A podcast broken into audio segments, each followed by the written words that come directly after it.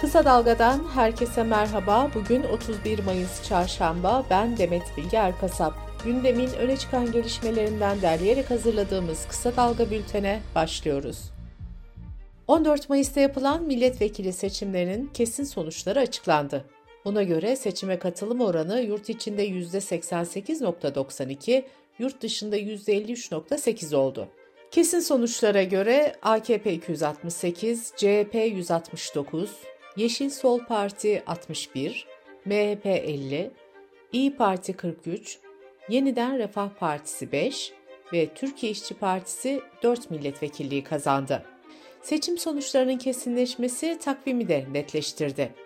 2 Haziran Cuma günü milletvekillerinin yemin töreni yapılacak. Cumhurbaşkanı yemin töreni de 3 Haziran Cumartesi günü gerçekleşecek. Aynı gün Cumhurbaşkanı Erdoğan yeni kabineyi açıklayacak. Cumhurbaşkanı Erdoğan seçim sonuçlarını değerlendirdiği konuşmasında Anadolu irfanı bir kez daha siyaset mühendisliklerine galip gelmiştir dedi.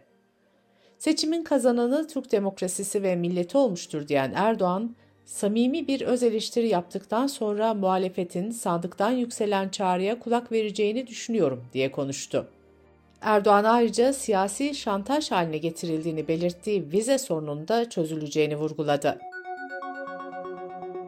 Seçimin tartışılan sonuçlarından biri de muhalefetin yenilgi karşısında nasıl tavır alacağı oldu. CHP'de Merkez Yönetim Kurulu Perşembe günü toplanacak. Genel merkez yöneticileriyle meclisteki grup yönetiminde büyük değişiklik bekleniyor. Ekrem İmamoğlu'nun genel başkanlığa adaylık için yola çıktığı yorumları ağırlık kazanırken Kemal Kılıçdaroğlu'nun yerel seçimler öncesi görevini bırakmayacağı belirtiliyor. Seçimlerin en tartışmalı isimlerinden olan CHP Kurumsal İletişimden sorumlu Genel Başkan Yardımcısı Tuncay Özkan'ın ise genel merkezdeki odasını 14 Mayıs seçimlerinden önce boşalttığı belirtildi. Özkan'ın CHP Genel Merkezi'nde veya mecliste herhangi bir göreve talip olmayacağı ifade ediliyor. İyi Parti'de de seçim sonuçlarının tartışmaları sürüyor. Disiplin Kurulu üyesi Ethem Baykal, Meral Akşener'e istifa çağrısı yaparken iddiaya göre Akşener'e muhalif bir ekipte Kurultay'da yeni bir aday çıkaracak. Demokratik Toplum Kongresi, Halkların Demokratik Kongresi, Demokratik Bölgeler Partisi, Yeşil Sol Parti ve HDP'den de seçim sonuçlarına ilişkin ortak bir açıklama geldi. Açıklamada seçim sonuçları itibariyle hedeflediğimiz başarının altındayız ve bu durumu kabul ediyoruz denildi. Açıklamada ayrıca gerekli sonuçları çıkararak mücadelemizi daha da ileriye taşıyacağımızdan kimsenin şüphesi olmasın ifadesine yer verildi. Zafer Partisi Genel Başkanı Ümit Özdağ da seçim sonuçlarını değerlendirdiği konuşmasında şunları söyledi. Son 3,5 günde protokolün imzalanmasından sonra Millet İttifakı içindeki belirli müdahalelerden dolayı elimiz kolumuz bağlanmasaydı etkimiz çok daha yüksek olurdu. Radyo ve Televizyon Üst Kurulu seçim sürecindeki yayın ilkeleri ihlalleri ve YSK yayın yasaklarına uymadığı iddiasıyla Halk TV, Tele1, KRT, TV5, Flash Haber ve Sözcü TV'ye inceleme başlatıldığını duyurdu. Yayınlarda halkın aşağılandığı ve hakaret edildiği iddia edildi. Rütük'ün açıklamasında Fox TV'de gazeteci Çiğdem Toker'in demokrasi sandıktan ibaret değildir sözleri nedeniyle yayının tamamının uzmanlar tarafından incelendiği belirtildi. Türkiye Gazeteciler Cemiyeti ise Rütük'ün bu açıklamasına tepki gösterdi. Cemiyet bu durumun halkın haber alma hakkının ihlali olduğunu belirtti. Açıklamada şu ifadeler kullanıldı. Rütük'ün görevi seçim biter bitmez medyayı tehdit etmek değildir. Gazetecilere aba altından sopa göstermek hiç değildir. Kısa Dalga Bülten'de sırada ekonomi haberleri var. Türk İş, Mayıs ayı açlık ve yoksulluk sınırını açıkladı. Buna göre 4 kişilik bir ailenin aylık gıda harcamalarını kapsayan açlık sınırı 10.362 lira oldu. Kira, fatura, eğitim, giyim, ulaşım gibi tüm giderleri kapsayan yoksulluk sınırı ise 33.752 liraya yükseldi. Bekar bir çalışanın yaşama maliyeti de 13.439 lira olarak hesaplandı. Türkiye İstatistik Kurumu Nisan 2023 dönemine ilişkin dış ticaret istatistiklerini açıkladı. Buna göre Nisan ayında dış ticaret açığı bir önceki yılın aynı ayına göre %42.1 arttı ve 8 milyar 738 milyon dolara yükseldi. Ocak-Nisan dönemindeki artış oranı ise %32.9 oldu. Türkiye İstatistik Kurumu'nun doğalgazın bir aylık ücretsiz kullanımı nedeniyle Mayıs ayı tüfe hesaplamasını sıfır fiyat yöntemiyle uygulayacağı öğrenildi. TÜİK bu değişikliğin Mayıs ayı enflasyonunu kuvvetli bir şekilde indireceğini belirtti. CHP Genel Başkan Yardımcısı Ahmet Akın ise bu durumun kamu çalışanları ve emeklilerin zam oranını negatif yönde etkileyeceğini vurguladı. Bankalar arası kart merkezinin verilerine göre kartlı ödeme tutarı arttı.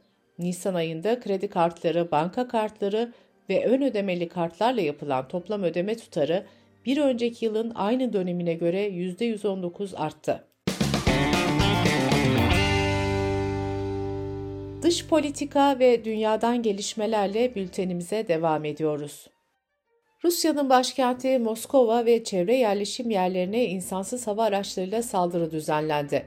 Rusya Savunma Bakanlığı saldırıdan Ukrayna'yı sorumlu tuttu. Ukraynalı yetkililer ise Rusya güçlerinin başkent Kiev'e yönelik hava saldırılarında bir kişinin yaşamını yitirdiğini, dört kişinin yaralandığını öne sürdü. Kiev'de halka sığınakları terk etmeyin çağrısı yapıldı.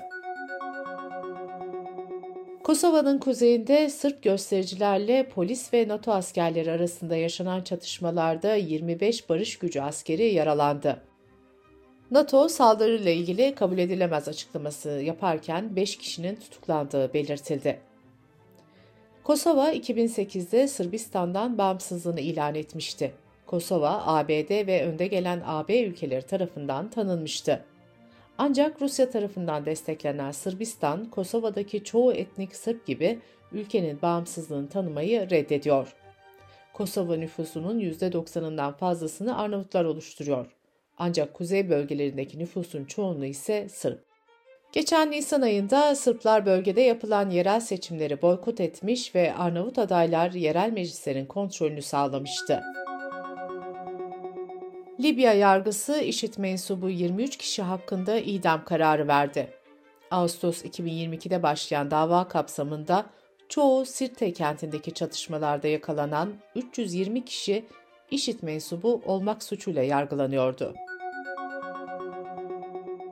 Uganda'da LGBTİ artılara ölüm cezası öngören ve eşcinsel ilişkiyi suç kapsamına alan yasa tasarısı devlet başkanı tarafından imzalanarak yürürlüğe girdi. Yasaya uluslararası toplumdan tepkiler geldi. ABD Başkanı Joe Biden söz konusu adımı insan haklarının trajik bir ihlali olarak nitelendirdi. ABD Dışişleri Bakanı Antony Blinken ise Uganda'ya vize kısıtlamaları konusunun gündeme geleceğini söyledi.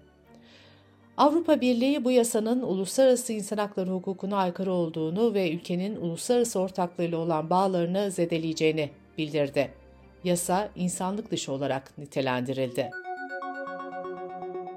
Sudan ordusuyla hızlı destek kuvvetlerinin Suudi Arabistan ve ABD'nin arabuluculuğunda 20 Mayıs'ta imzaladığı ateşkes 5 gün daha uzatıldı. Sudan Sağlık Bakanlığı çatışmaların başından bu yana 709 kişinin öldüğünü, 5424 kişinin de yaralandığını duyurdu. Birleşmiş Milletler sıcak çatışmaların çıktığı Sudan'da dahil dünya genelinde açlığın en çok olduğu 18 bölgedeki durumun daha da kötüye gideceğini belirterek uyarı yayınladı. Yapılan açıklamada Orta ve Doğu Pasifik'te meydana gelebilecek El Nino hava olayının da açlıkla mücadele eden savunmasız ülkelerde korkuya neden olduğu belirtildi. İtalya'da geçen hafta sonu bir gölde batan teknede 4 kişi yaşamını yitirmişti. BBC Türkçe'deki habere göre teknede hayatını kaybedenlerden ikisi İtalya Gizli Servis Ajanı, biri emekli İsrail güvenlik görevlisi ajanı ve diğeri de Rus bir kadındı. İtalya basınına göre olumsuz hava koşulları sonrası batan teknede 20 kadar istihbarat görevlisi bulunuyordu. Savcılık teknenin batması ile ilgili soruşturma başlattı.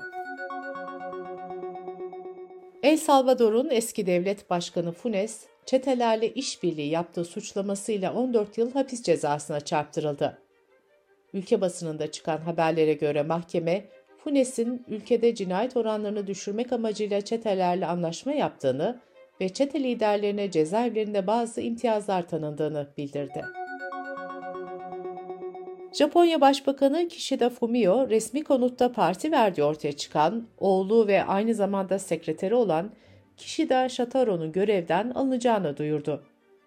Başbakanlık görevini Ekim 2021'de üstlenen Kishida birinci yılını doldururken oğlunu da yönetici sekreter olarak atamıştı.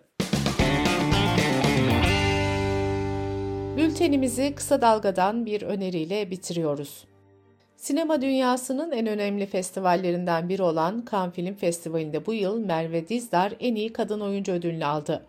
Yeşim Özdemir'in Türk sinemasının kan yolculuğunu anlattığı podcast serisini kısa dalga.net adresimizden ve podcast kanallarından dinleyebilirsiniz. Gözünüz kulağınız bizde olsun. Kısa Dalga Medya.